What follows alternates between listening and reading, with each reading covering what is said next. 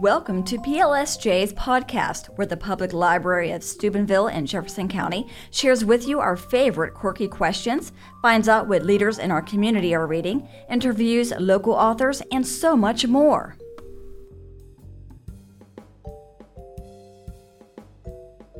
Hello, hi. My name is OJ Meeks. I am the tech coordinator for the Public Library of Steubenville and Jefferson County. Have you ever remembered something that happened, but thought maybe you just imagined it? There are things out there so outlandish that there is no way they could possibly be real. But sometimes they are real. They are not imagined.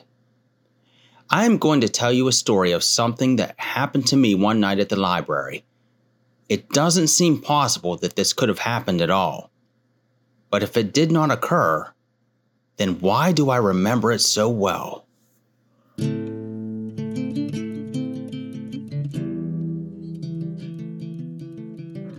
It was a warm summer day when I suddenly felt this chill at the library. It was the kind of unnerving chill that makes your hair stand on end. The kind of chill that makes you think, yep, something's about to happen. I got this distinct feeling that someone was staring at me. I looked around and no one was there. But I still had the feeling someone was watching me. I looked out at the front doors and a man entered the library, but I swear I did not see or hear the automatic sliding doors open. He just kind of appeared, and he was staring at me with these unmistakable, haunting, icy, beautiful blue eyes. He was handsome, in his late 20s, about 5 feet 9 inches tall, with shoulder length blonde hair. He was dressed in tore up jeans and a t shirt. I said, Hi there, I'm OJ. What can I help you with? The man replied, Hello, hello, hello. The name's Kurt Paradise, but you can call me Kurt. So I called him Kurt Paradise. Kurt Paradise told me, I need some help with my tunes. And someone told me, the one. I mean, you're the one that can help me. Kurt Paradise reached into his pockets and pulled out not one, but four different iPods of varying models. He laid them on the table in front of us. It was like looking at the history of the iPod laying in front of me. Kurt Paradise explained, I picked these up at garage sales. Everything on them is deleted. The owners assured me they were factory reset. I'm just having a hard time getting any of these to hold my 10,000 tunes. I don't think they have enough. Memory, memory. I asked, You mean memory? Like, as in memory of someone? Kurt Paradise replied, Yes, thanks. That's what I meant. I looked a little closer at the iPods Kurt Paradise brought in. They were a little grungy, and they were unusually cold. In fact, the longer I talked with Kurt Paradise, the colder the room got. I said, I apologize about the coolness in the room. I don't know what's going on with the air conditioning. Kurt Paradise sang, In the pines, in the pines where the sun don't ever shine. I will shiver the whole night through. I had no clue what that meant. After examining the iPods, I identified one iPod that had enough memory to hold his 10,000 songs. Kurt Paradise told me, that was the one I was having the most trouble with. The guy that sold me this iPod helped me set it up. He helped me with the passcode, and I just can't remember what it is. Figures. This would be the one that could hold my 10,000 songs. I said to Kurt Paradise, These devices will lock you out after too many passcode attempts.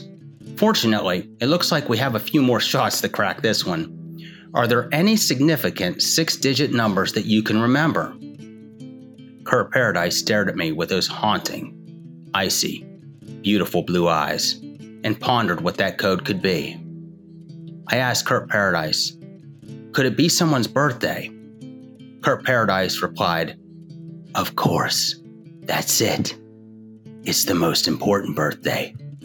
try 08 18 92. I know it will unlock the iPod. I carefully tapped the numbers 08 18 92. The iPod unlocked. I was so excited we got it on the first try. Kurt Paradise's iPod was completely empty. It had plenty of space for his 10,000 songs. Kurt Paradise held out his hand. I reached out and returned his iPod to him. I just barely touched his icy fingers. They were way too icy, way too cold. I said to Kurt Paradise, I can help you transfer those 10,000 songs. Do you have them on different devices or on a computer?